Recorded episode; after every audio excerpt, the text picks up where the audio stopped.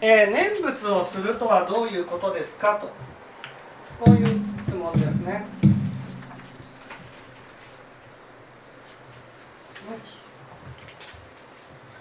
えー、念仏って何かっていうとね南無阿弥陀仏南無阿弥陀仏と口で唱えることではありません。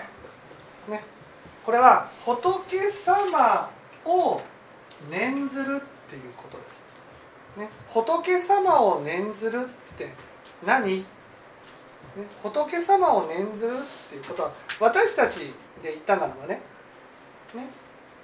例えばあとっても素晴らしい人が、ね、例えば僕がこう説法していったらね、皆さんがこうやってみ、ね、毎回毎回説法聞いていたら、ね、あこんな時上田さんだったらどうするだろうなって思うことがないです。ね、こういう時上田さんだったらどうするかな？上田さんだったらどうするかな？こういう時には上田さんだったらどう言われるかな？弔問の時にどう言われるだろうな？何回も聞いてると聴聞で聞かなくても聞く前からね大体言いそうなことって分かりません、うん、なんかこう聞くとあやっぱりこういう話になるかとかっていうなんかこうやっぱりかなっていうのあるじゃないですか。そういうのが聴聞を続けていくとできていくんです、ね、それは私自身も仏様のことを念じて説法してるからです。仏様のことを言うんですね。仏様つまり皆さんに話をすることは仏様から見た世界なんです。仏様から見た世界、ね、仏様の考え方ならどうされるかっていうことを話をしてるんです、ね、私個人の考えではなくて仏様の考え仏様の思想を皆さんに話をしてる、ね、それが念仏なんです。だから皆さんが仏法を聞いていくと何かね何か行動していく時に、ね、例えば上田さんならこの時どうするかな。上田さんならこういう時どう言われるかな？そういうことをこう考えるようになる。自分はどう思うか。自分はどうするかじゃなくてね。いわゆる全知識ならどう思うか。全知識ならどう考えるか。どう言われるか。っていうことを自然と考えるようになる。あ全知がこうされるんだな。全知がこう言われるんだな、ね、そして自然と聴聞する時も質問したね誰かが質問したことに対してあこんな感じのお答えになるんじゃないかなっていうことを聞く前からこう想像しません？放送聞いてる中うんやっぱりそうやっぱりそうとかっていうふうになる。この自分の中になんかね何が正しいか何が間違ってるかっていう基準ができるそれが念仏なんです。ね、それがどんな環境でも崩れなくなったのが本当の念仏なんです。例えばそれがさっきの話だったら悪い縁の中に入っていったとしても、ね、相手がいろんな思想間違った思想を、ね、押し付けてきたとしてもでも、ね、目には目をで返さない。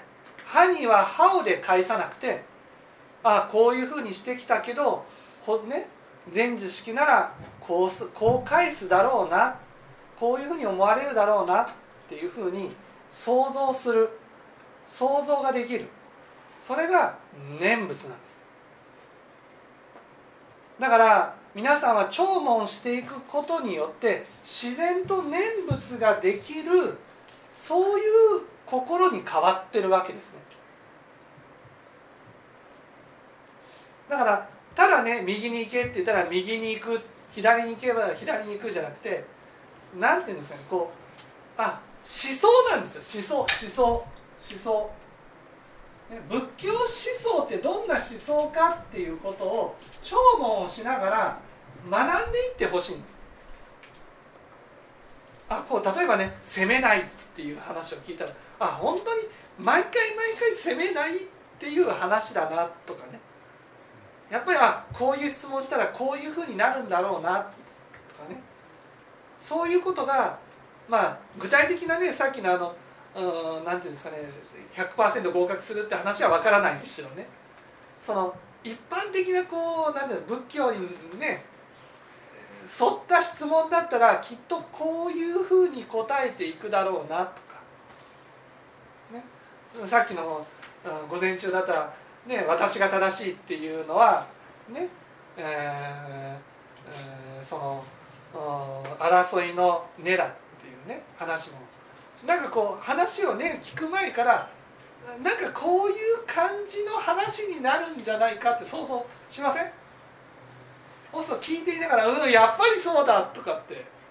やっぱりあそうだ。そういうことだよね。こう私もこういうところがあるけど直していかなくちゃいけないなそういうふうにね聞いていくうちに自然とその思想仏教の思想仏様の思想を学んでるんです、ね、例えば私のことをダメだって思っちゃダメですよとかね。ダメだと思わないでくださいね。ダメじゃないですよっていうのも仏様の思想なんです。だから弔問っていうのは人間の思想を持った私たちが仏様の思想っていう玉をね何回も受けてるような状態なんです、そして最終的にその仏様の思想に変わったっていうのが念仏なんです。その仏様の思想に変わると自然とどんな時もね仏様の思想だったらどうかってね例えば子育てにおいてもね子供のことを思うなら自立させてあげなくちゃいけないと。それはそうなんですよ。そうそうなんですけどでも子供がそばにいてほしいっていうのはそれは勉強のね勉強のを見てほしいっていうわけじゃなくてただそばにいてほしいわけですその勉強を縁にしてそばにいてほしい。だから構ってあげなくちゃいけない。ああこんなにね年齢は上がったけどでも心はねそんなに育ってなかったんだな。とだからねそばにいてあげなくちゃいけないなとかね。それは仏様の思想から言うとそうなんだって。そうやって仏様の思想を学んで仏様ならどうされるだろうかなっていうことを理解していく。それが念仏。それが私たちの念仏。大義の信心を得た人は自分の中に信心があるから自然と念ずることができるけど皆さんはね他力の信心を頂いてるわけじゃないので弔問を通して仏様の思想を学んでいるっていう。これが念仏わかりました。わかりました。はい